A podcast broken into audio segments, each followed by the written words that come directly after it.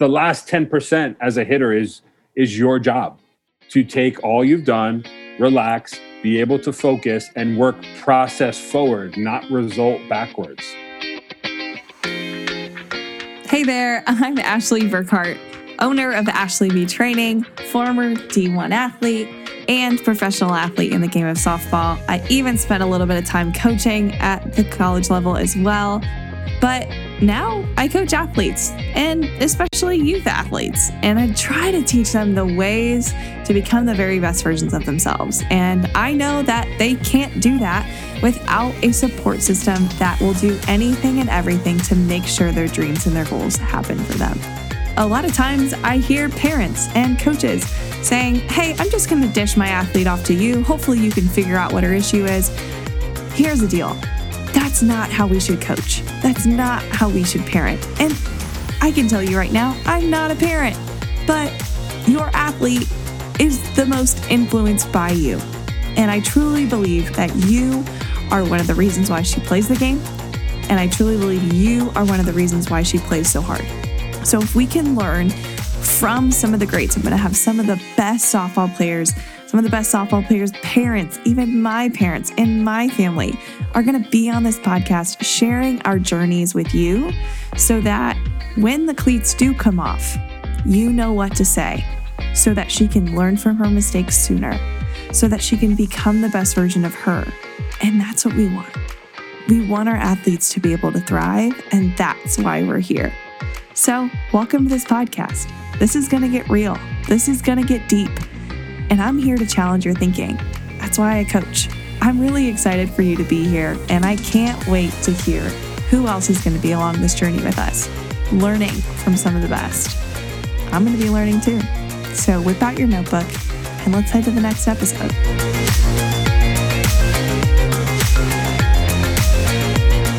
Before we dive into this jam packed episode of When the Cleats Come Off, I want to share with you what you're going to be hearing. So, Chris and I, we chat about five different hitting myths. So, myths that people believe with hitting that just aren't true, and our perspective on why they're not. Myths like, how power only equates to home runs. We're going to debunk that. We're also going to debunk the fact that you shouldn't be training once a week and expect yourself to perform and compete at a high level. We talk about the swing and how we actually shouldn't be cueing athletes to swing up through the ball. And Chris will go into full detail as to why that is and how we naturally can do it if we have the right movement patterns.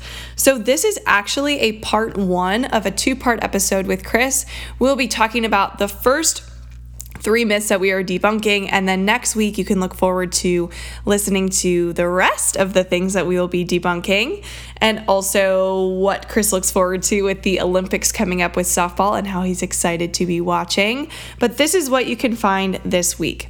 Now, if you did not know, Chris has already been on the podcast. We talk about overcoming adversity. Chris has overcome cancer thyroid cancer and it's helped him become a better human. And the amount of adversity he's faced with that is what we talk about in part one. And we relate it to the adversity that athletes are seeing in this game as well. So if you want to listen to that episode first, it is called Overcoming Adversity with former pro baseball player Chris Vasami, and it will be also in the show notes for you to find as well. With that, let's head to part one of the two part episode with my great friend and mentor, Chris Vasami.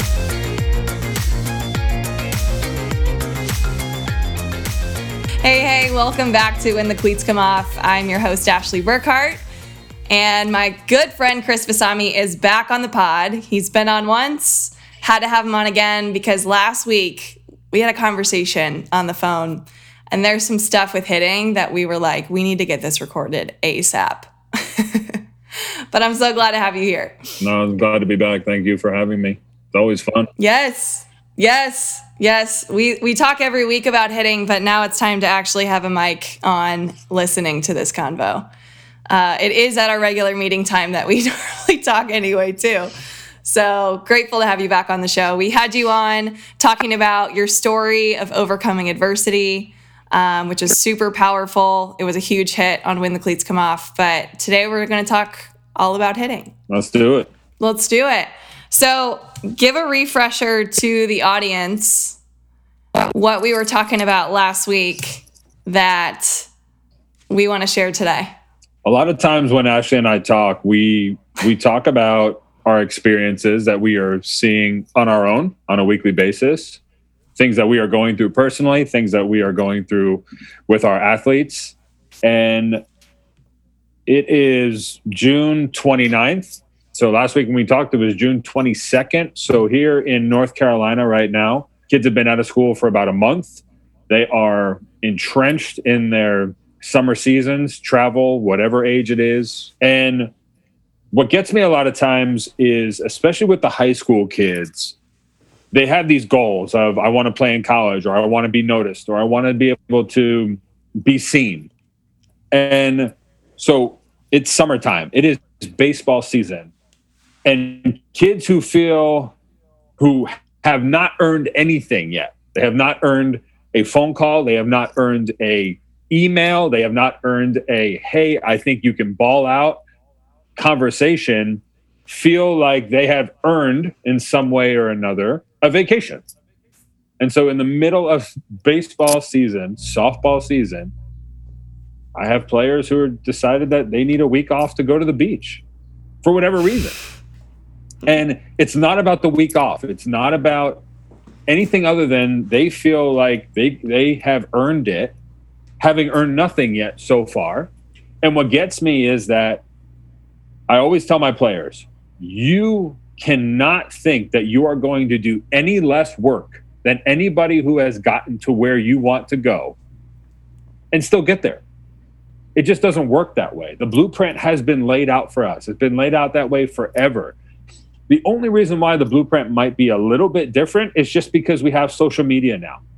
So instead of having to email coaches or have my high school coach or my travel coach make these conversations, I can go on Twitter, I can go on Instagram, and I can go on Facebook and tag everybody I need to tag to show them, hey, I went one for three, or I went two for four, or whatever it is. But still, at the end of the day, I have to put the work in to be able to do that. And even if mm-hmm. I tag Twitter, Instagram, whatever it is, it means nothing until you have those conversations, those phone calls, those emails, those in persons, those conversations where you can feel like, okay, I'm on the right track, I'm doing what I'm supposed to. It's still just a dream at that point. And so to think that okay, everything I've done so far is good and I can have a vacation. They just, these players just end up kind of fooling themselves. And then what ends up happening is when they don't achieve their goals, a lot of times they want to blame everything else other than looking inside and understanding wait, did I really do everything I possibly could have? And so that sparked conversation with us. Uh, we talked about some ex- experiences we've had and some very concrete examples, and that just kind of get us going into the idea of well, there there must be some other myths out there that that kids think and players think that if they do it, then it just leads to automatic success.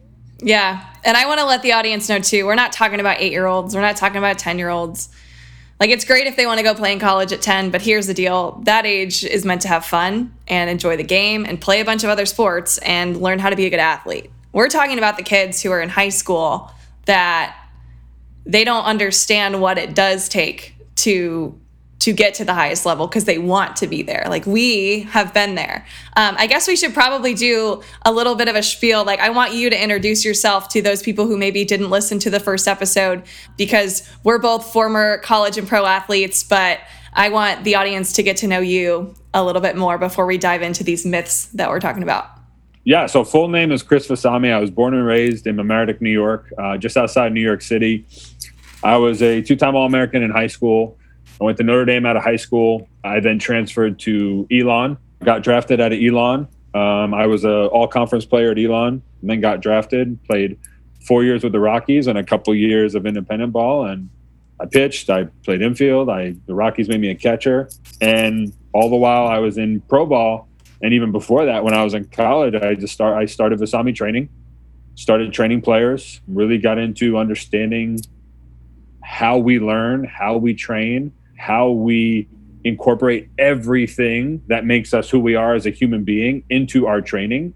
And ever since then, I've I've loved training. I've loved helping players. I've been fortunate enough to help male and female baseball and softball players head to college, um, which has been a blast. And so my my purpose now, my goal is that anybody who comes to me with a goal, I try to take all the experience of, that I have had as a player and a teacher and help them achieve their goal and meet them wherever they need to be met.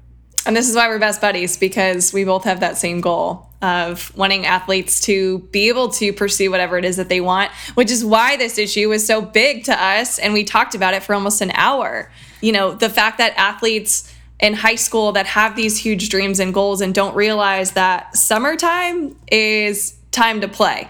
Summertime is time to compete and be seen and go to these showcases. And again, we're not talking about 10 year olds, we're talking about these high schoolers that want to pursue their dream.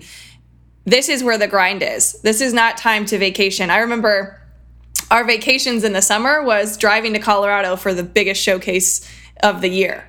Um, that was our vacation. And yeah, we had a couple days where we got to hike and hang out with the team and do some really cool things, but we, we still know we had a job to do. We, our job was to win and our job was to compete. So those people that you know want to take their family vacation in the summer maybe rethink it because now is not the time to do that. And i understand like family schedules work schedules they can they can change and now might be literally the only time of the whole year. And for that i'm not going to tell anybody how to raise their kids or anything but if your daughter or son has a goal to be able to compete in college you can't miss out on the most important part of the year and that's the summer no, I mean, what's interesting is that there aren't even leagues anymore per se. Everything is a is a is a three or four day tournament. So you already have these days off already. Monday, Tuesday, Wednesday mm-hmm. is usually a day off. Thursday is travel, make it to the tournament. Thursday, Friday, Saturday, Sunday play. When I was in high school, we actually played a full summer season. So it was a single game Monday through Friday, doubleheader Saturday, doubleheader Sunday, June 1st to August 1st. There were mm-hmm. no days off. The only yeah. the day off was because it rained. That was it. Then after your season, you were trying to navigate a trip to go to a showcase or a trip to go to a you know I went to the East Coast Professional Showcase. Then I tried out at the area codes. Then I went out to the area code games. But I almost in a weird way had to ask permission to go to these giant showcases because we technically had a season. And same as you, our one week of vacation a year was the third week of, of August because there was everything was done. Mm-hmm. And even then, because I knew I would have to come back and either head to a showcase or a tournament on Labor Day or whatever it was. I mean, it, it's not like I wasn't doing anything. I had to bring my glove. My dad and I would play catch. We'd we'd find a cage. We'd you know even if it was the old school pitching machine batting cages, whatever it was. I just feel like in when it comes to hitting specifically, we spend so much time creating these feelings and these sensations and trying to find this swing that I can repeat over and over again. I don't know how I can just completely take a week off and not even because here's the thing if they were thinking about it or doing shadow swings, I'd say okay, but we know that's not happening. So it really right. is this complete week off in the middle of the season. And then we wonder mm-hmm. why when we come back, we're not sharp and we didn't do well at the next showcase. And then it starts to spiral. And who who loves the mental game more than you? And so hmm. that mental game starts to spiral because oh no, I'm not confident. Where it's like you're not confident because you took a week off because you took a vacation that you didn't earn in the middle of the season. So that's how we um, that's how we got to where we are right now. Totally. And I don't I totally want to add too, every year my family went on spring break. So this is like right before high school season would start. And my dad would always put my glove and the bat in the car. And yes, there was like one or two days where we'd literally just spend on the beach. He'd throw a ball and I'd dive for it like on the beach. And like we had fun with it. Like we kept playing. It wasn't as structured as what it was at home, but like we still brought our stuff. And, you know, if there was a day where we got to have a couple hours on a field, like we used it. And, you know, sometimes that was my dad saying, We're bringing your stuff and not me. But like my dad knew that my goal was to play in college. And so we can't fully take this time off. And, you know, some people that are on the edge of burnout, though, I think they, I don't want to say have an excuse, but you know, some athletes they literally are are close to burnout, and the best thing for them is a break. Um, but that's not most athletes, No. I think, that we're talking about here. No. But the thing is, though, can you really get burnt out practicing two, three times a week? I don't know. So, Sometimes the game gets to people in ways to where they don't want to even think about it. totally. And I think that, as you said, those are more scarce situations than the norm. I mean, if you mm-hmm. love doing something and, and, the goal is is bigger than you can really even imagine it is then if you think you've done enough do more All right, so this leads us to the fact that we want to talk about some myths. So we've come up with a list, you and I, of five myths, five hitting myths that I think the majority of people in our sport, and I yes, I say baseball and softball is a, our mm-hmm. sport, they are living and dying off of these myths, and we need to debunk them right now. yeah All right. Let's start with this one because we're already talking about it. Almost. I can train one time a week and see good results. Debunk this one, Chris. if you define training as training with my my hitting coach and if you're relying on the 30 minutes or 45 minutes or 60 minutes a week with that training coach and the other 167 hours of the week we're not really focused on what we did with our hitting coach how i want to take what i did with my hitting coach and spread it out throughout the week and then build on what we've done with my hitting coach you will see progress the day after and then you will slowly go back down to where you were the day before you met your training coach rinse and Mhm. repeat cycle all over again Yep. your train your the training with your coach it's no different than me training at the gym working with a nutritionist whatever it is. That is to build the pot of knowledge. And when you have that pot of knowledge if things are brewing and things are stewing then we should always be able to understand and go back to it. But to keep a pot brewing you have to have a flame and so that flame has to constantly be burning. And so I can't sit there as a player and on Monday have a huge flame and on Thursday or Friday it's starting to damper and then on Sunday it's gone and then okay I meet my training coach again and now all of a sudden it's sparked. Like at some point it's not going to happen because if your training if your coach or your hitting coach is as good as they should be they're going to tell you right away guys like I care more than you at this moment, and I can't do that. hmm And so, if we really think that that one time a week is enough, that's a huge problem that needs to be addressed. Absolutely. And I'm going to shout out Scott Burkhart here because he taught me this amazing thing when I was younger and didn't understand the purpose of it until today. And maybe I was 25 when I learned this. But I had one of the best hitting coaches in Indiana. Like straight up, we drove two hours to go see her every single week, so I could, so we could learn from her and gain knowledge that we didn't already, we didn't have. And that's why it was worth the two hours. So we'd go there every single week. And my dad was like, we need to make the most of this money because, like, travel ball, the expenses that you're already putting in, like, what a waste if we would have just gone there and only, and the only time I hit would have been just that time with her. That would have been such a waste.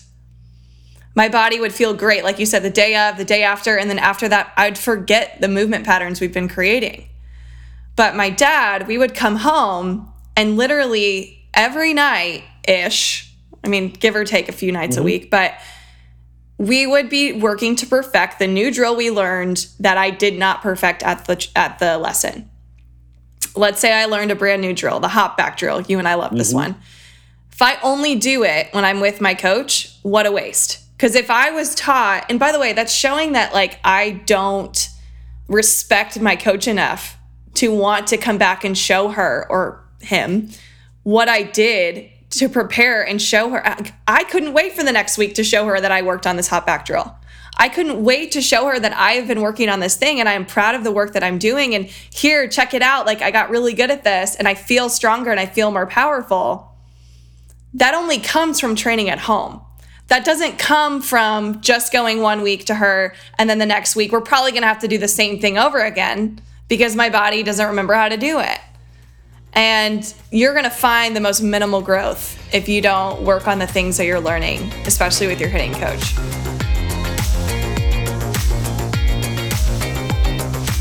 I just want to let you know, and you've probably heard this before, but I'm a partner with Always Grind 365, and they are hitting journals. Also, defensive journals, coaches' journals, pitching, catching, all the aspects of the game this is what they promote, and I am a proud partner of Always Grind 365, especially their hitting journals. So, with that, I want to let you know that you can get 10% off of these hitting journals with my code AshleyB at checkout.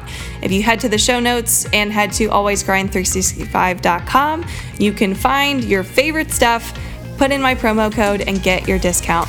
It is, you can actually do these notes anywhere, but these notebooks are structured so that you can go through hitting sessions, go through the good, go through the not so good, and plan your attack for next time you hit. So these are one of the things that I wish I would have had as a player. And if you're interested, head to alwaysgrind365.com or head to the link in the show notes, type in my promo code AshleyB at checkout to get 10% off of your order. All right, guys, let's head back to this episode with my good friend Chris Vasami. For anybody who's listening, I, I want you guys to understand when we when we talk about our own experiences, this is not a hey, you should be like us talk. This is a we've learned the hard way. We had to go through it. Sometimes you understand the lesson the next day. Sometimes it takes months or years to understand the lesson that you went through. And that's our job is to share those experiences so that hopefully you don't have to go through the same thing. Or if you do you can be enlightened sooner than we were. Mm-hmm. i was a sophomore in high school when this happened. It, i was all section. I was second team all state. I batted 420 my sophomore year. And after the season i specifically remember my dad coming up to me and going you didn't have a very good year. And I'm going, what are you talking about? I hit 420. And he says, no, it wasn't the, the results. You didn't work the same way this year that you did during the off season, which is true. When I think back on it at the time, yeah, you know what? I, I wasn't hitting every night. I was just kind of relying on my natural ability. And it all came back to bite me when I started my summer season that year and I started out one for 33. Mm. And that's when I got with my hitting coach four straight days and made a vow based on myself that I would never go an, a, another day without hitting. And I really don't think I ever did until the day I retired. Um, yeah. Because I was so afraid to lose the feelings and the swing that I had created. Do you think you needed that moment of one for 33 to truly have the motivation to hit every a day? A thousand though? percent. I talk yeah. with my athletes all the time we will all get to a point, whether we're 8, 12, 16, where what we naturally do stops working as a mm-hmm. hitter because at some point that pitcher gets to a point where he or she knows exactly what she's doing, exactly what he or she is trying to accomplish, and they will beat us. And so what we naturally used to do, how we naturally used to just get the bat to the ball, doesn't work anymore. And the problem with that is that we never knew what we were doing in the first place. So that's why we seek out help. Mm-hmm. And you know, I feel like there are times where an eight, nine, or ten year old figuring that out at eight, nine, ten is way better than trying to figure it out at sixteen. Um, but I was sixteen, and it was it was that that moment of clarity for me. Absolutely. Yeah, which is why I always emphasize a bad weekend is great data. Yeah. A strikeout is great data. Sure. And I'm going to get on some people right here and probably piss some people off, and I'm fine with it. I can't tell you how many people are so proud of their kid for only striking out once that weekend or only striking out once in the past month. Because in my mind, I don't think she's being challenged enough. I would rather her strike out more and learn about herself more so that she can, one, be humble and then want to put in the work throughout the week. Yeah. That's all. I literally worked with an athlete this morning and it was the toughest day for her. This is the toughest day we've ever had together. And our dad texted me afterwards and goes, "Thanks for thanks for pushing her. It's been a little bit of an easy ride lately Mm-hmm. for her." And she needed that. So strikeouts are not the end all be all. Like as long as you look at it as something that, hey, I just learned a lot about myself. Like, hey, the high and inside pitch right now, I need to figure out how to get there. What better motivation than struggling, in my opinion? We need to look at it that way. Yeah. So don't brag about not striking out. Like, you need to strike out. It's life. The best do it. The best do it often. They just make adjustments sooner. yeah, the goal is to do it. The goal is to learn from it. And everything is inventory, no matter what. And so mm-hmm. We have good inventory, we have bad inventory. And so the idea is that when you take that inventory, if it was, if you had good results, you still take the inventory, repeat the process, keep going. But if it, if something was wrong, again, to your point, a change has to be made. And you, a lot of times, change is uncomfortable first thing we have to realize is you know our our training coaches our hitting coaches are a lot of times going to be the mirror that we don't want to look into Yeah. because they expose our flaws and, and so the whole idea is that if your hitting coach is as good as as they are and which is why you're with them they can point out those flaws but they're also there to help you be, get better at it we Mhm. all have had coaches who tell us everything we do wrong and have no idea how to help us fix it yeah. that's straight up criticism at that point Yeah, totally. All right. I think we nailed we nailed the first myth. You need to train more than once a week to find the progress that you deserve mm-hmm.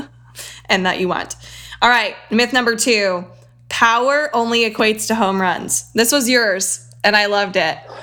So you got to start us off with it. Yeah, I mean, look, Major League Baseball, Women's College World Series, home runs are prevalent. They're they get all the all the coverage.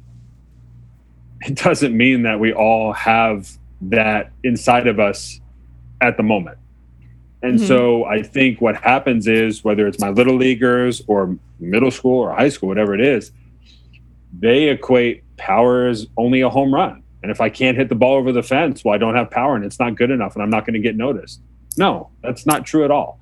Everybody has a power potential. It's your job to find out what your power potential is, and it's all relative at that point. It's no different than speed. I was not fast. I could get faster. That was my job to get faster. So if I ran a 7.260, I had to run a 7.060. Was I ever going to run a 6-66 No, not possible. So are there players out there who might hit a home run by chance if everything goes perfect? Yes. But your power potential is relative to who you are in that moment. So can you hit four doubles in a game? Yes, do it. That's way cooler than one home run and three strikeouts. Absolutely. And so the, But not to anybody else. No, of course not. And I think that's where we have to separate what gets coverage from what's going to play. Mm-hmm. Yes, don't get me wrong. It was amazing to watch Oklahoma hit the ball that way. But that's why it's Oklahoma. And they also had defense to back it up. Yeah. And, you know, but again, if, okay, so if I'm waiting for the one home run or if I have four or five players in a row who can bang doubles, it's all the same at that point. Mhm. And so it's about understanding that power is relative. Power is based off of what you have the potential to do. So take your best swing, find out what your power potential is, and then work to do that as often as possible. You will get seen, it will show. I cannot deny somebody going three for four with three doubles. Yeah. Yeah. And you know what's cool too? It's like if you focus on what you're good at, like I would say I'm a doubles hitter. I love hitting doubles. I love screaming it into gaps. And in pursuit of that was when my home runs came. Yeah. I never once held the bat in my hand. Actually, I lied. There was one time I wanted to hit a home run, I did. And I, there's a backstory to it, but I'll explain it in a second. But in pursuit of hitting it as hard as I possibly could into the gaps, that's how it went over the fence. Yeah. Because I set myself up to hit that line drive, which led to it. Um, I mean, if we're being honest, if we're being honest, Go ahead. a home run is just a double that goes over a fence. Totally. Those are my best home run. My favorite home runs were the like the shooter line drives that like you don't even know if it was going to go over, but it like found its way over, Yeah. and you're like, how did that just happen? Those are those are fun. Now the one time, and I gotta say it, the one time I did focus on hitting a home run, we were at I think it was like Coastal Carolina, and their entire football team was sitting in the stands. And um, they were like hackling the whole time. Keckling? I don't even know what word to use. And I remember going up to bat and I'm like, I'll show them, you know. And I just, and I just like, and I focused on just hitting it hard, you know, and it went over. And then my next at bat, literally, they're like, "You won't do it again." And literally in my mind, I'm like, I love when people doubt me. It's my favorite thing. So I literally just like chuckled and I'm like, okay.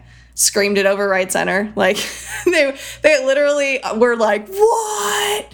Um, that was the only time I really just wanted to hit the crap out of it over the fence. And it worked out in my favor. But I can't I can't always have that mentality or I'm gonna come up short more often than not. Like you ha- I feel like there's like one right moment and that was probably the one. But I think having a home run mentality up to bat is you're just you're just waiting to hit a pop up, in my opinion. Yeah.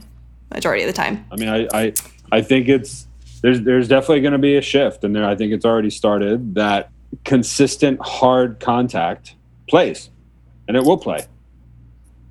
Yeah. And so as as a hitter, that's my goal. If I get ten swings, eight better be what they should be. I like that. Now, I don't think that the the myth of power only equates to home runs. I don't think it really comes from the kids.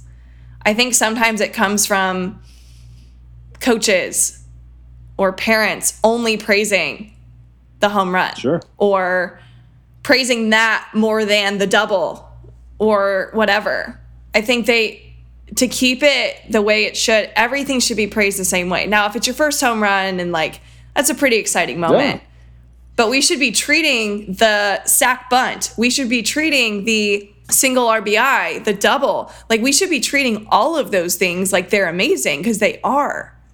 Like we should keep it the same. Don't you don't you agree? Yeah, I mean, at the end of the day, we are training to perform. Being able to take your training to practice, practice to the game, should be first and foremost the thing that we praise the most. Mm-hmm. I mean, I'm sure you deal with it just as much as I do. The ability to have kids relax when they're in the batter's box, knowing that there already is enough pressure to perform without changing anything in their mind. I just dealt with it, a kid who was here just before. In practice with me, training with me, we go to the field. He practices with his team. He hits the ball hard. And then he goes into the game and tries to do extra, tries to do more. Front foot flies open, front shoulder flies out, head comes off the ball, misses the pitch he's supposed to put in play, ultimately leads to strikeouts. The last 10% as a hitter is is your job to take all Mhm. you've done, relax, be able to focus and work process forward, not result backwards. Mm. Process forward, not result backwards. I love that. I've never heard you say that. And we've talked for a year. I just came up with it like three days ago. I love it. That's so good. And this is why I'm totally going to throw this in here. Journaling is so key. Yes. And just understanding what things feel like is key. Because when you see an athlete trust their stuff and look confident and look like they're going to crush the ball, all they're doing is doing what they did in practice. Yeah. And in that practice, in that training session, knowing what went on to create the great hits in that practice, that's how it equates as well. So if you can get those feelings and those thoughts and the, like when I say feelings, it's not like happy, sad. It's no, it's how did my hips turn? Mm-hmm. Did my hands come first? Did they come second? Did I stand up? Like where was I? What was I doing on my best swing? And being able to take that moment and put it into your at bat and games, that requires some little like self reflection Yeah. which can be done in a hitting journal a- or a notebook. And that's how we separate ourselves by being different, doing different things. J- sitting down for 10 minutes every night and journaling, I'll say it, it's not normal. Mm-mm. It's rare. And so if you want to go to different places, you have to be different. All right. Third myth. You mentioned something as well with this one. You need to swing up through the ball to create a good launch angle. Mm-hmm. This was another myth that we have come up with. Yeah.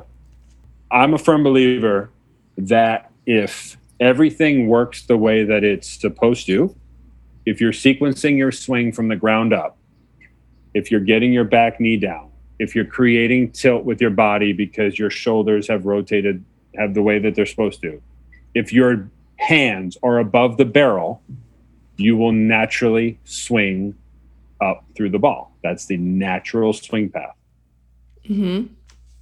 if I'm in bad body positions and then I just try to swing up through the ball, I'm creating an in and out of the zone swing. Instead of my bat being as flat as it can possibly be, it's now going to be vertical. So now everything mm-hmm. has to be perfect. In a, in a game where I'm already going to fail if everything goes right, I can't be in bad position. I can't be in bad mindsets. I can't have bad visualization and think that I'm going to be able to be successful. Yeah. And so the idea of swing up, a lot of kids don't have that mind body connection yet to understand that, yeah, you know what? Technically, you probably could think about it, but it has to be a split second before the ball. Mm-hmm. It has to be make sure that if I am going to do that, then my extension has to be perfectly into that opposite field gap. Again, too many things have to go right to be able to be in bad positions and still have a good result. So I always want to focus more on good body positions, sequencing, working from the ground up, making consistent contact because I do believe there's two parts of the swing. How do I get to the ball and then have to how do I explode through the ball? So how do I get there? How do I extend? And so if if that's happening the right way at the right time, the trajectory of the ball will be what it's supposed to be. You explain this so beautifully. I just want to tell you that. Thank you. It's so good because as soon as you tell an athlete from a coach's perspective, hey, swing up through it, they're going to stand up, mm-hmm. they're going to throw their hands up, and they're going to wonder why half of their balls are either going straight into the ground Right. because they're just topping it or it's going straight into the sky mm-hmm. because that's where their power is going. Right. But in reality, that power needs to be linear. Mm-hmm. But as, like you said, that movement pattern happens, and those on YouTube that get to watch this video can see us moving right now, you're naturally going to get through it. That's what the extension is. And of course, there's some balls where, like, you getting on top of it requires you to kind of come down through it and create that spin to make it a line drive. Right. But it does, it has everything to do with working from the ground up. Yep. 100%. Now, for those that don't understand what working from the ground up is, can and you described it a, a little bit earlier, but take us through the ground up and how we can create that as hitters because you because you explain it so beautifully. So when you talk about sequence, it's really the order of events. And so the order of events for me is front foot, strides, back foot turns, and I like to really be specific. I really like to think about taking my heel to the catcher to create that mm-hmm. turn. Back knee goes down towards the plate, back hip starts to come through, front side starts to get locked out. And so now I've worked from the ground up. So all my lower half has done what it's supposed to. It's created that turn, it's created that space now for my back elbow to come into my rib cage. My hands start to get out in front, and the way I like to think about it is my my barrel and my knob, my my hands and my knob are always going to be ahead of my barrel. I want to keep Mhm. that as long as I possibly can. That creates the strongest contact point. So now, if you can picture it, my back knee is down, my front leg is locked out. And because of that solid base that I'm in, I naturally already have a tilt with my upper body. And I'm tilting Mhm. with my upper body all while creating space. And what I've seemed to find is one of the biggest flaws once we do get to contact is not extending through the opposite field as well as we can what happens to a lot of players is they keep that back elbow tucked into their rib cage and they let their torso continue to rotate And that's why we see a lot of players come off the ball, pull off the ball. So I like to think well, when I'm at contact, every other body part has stopped, it's frozen, it's stable, and now my back elbow is driving out through the big part of the field. And so at that moment, I want to think that my bat and the ball are connected the whole time. Mm. And so in that moment, that's when I create my angle to where I want the ball to go. I've seen you do it plenty of times with that dog ball launcher thing. The chuck it. The chuck it. um, if I take my hands and my elbows and the bat and I send it out in whatever direction I want it to go, that's where the ball is going to go. Mm. That's so, I never thought of it that way that the barrel and the ball are connected. I've always been told to have the barrel in the zone for as long as possible. Sure. So, like, as you're in this position um, where your hands are almost like connected to your back shoulder, the barrel's in the zone already yep. and it's got to stay in that flat zone to and through it. Mm-hmm. But I've never thought about them as connected. And I really like that. That makes me think of that. Um, I think there's a device where there's like a string that you set up from like behind you and then in front of you, and there's like a wiffle ball on it. Yeah, you hit so it it's basically like the plane of the ball. Yeah. yeah. So you're supposed to, you know, drive it up the middle. Mm-hmm. And if you hit the wire or you come up under it, like it tells you you weren't in the zone early enough. Yeah. That's that's a really, really nice way to say that. I like that a lot. You know, honestly, this, this tells you how far removed I am from the game. No, I'm not going to the AU tryouts to all those people think thinking I'm coming back to play. No. Basically, doing the chuck it drill with my athletes has proven to me that I have a long way to go if I ever came back into this game. And Chuck It is not sponsoring us for this podcast interview, but I'm telling you, the the Chuck It, the dog toy, can truly help you with that barrel and knowing where to snap it direction is one of the biggest things um, and i don't think a lot of people talk about it because i don't think they know how to explain it. Direction is just it's huge. I mean it, mm-hmm. it, when 75 to 80% of the pitches that we are going to swing at are middle away i have to know that my barrel direction is going where it needs to go. Otherwise if the only pitch i can hit is is inside corner well, chances are of me even keeping that ball fair are not very high.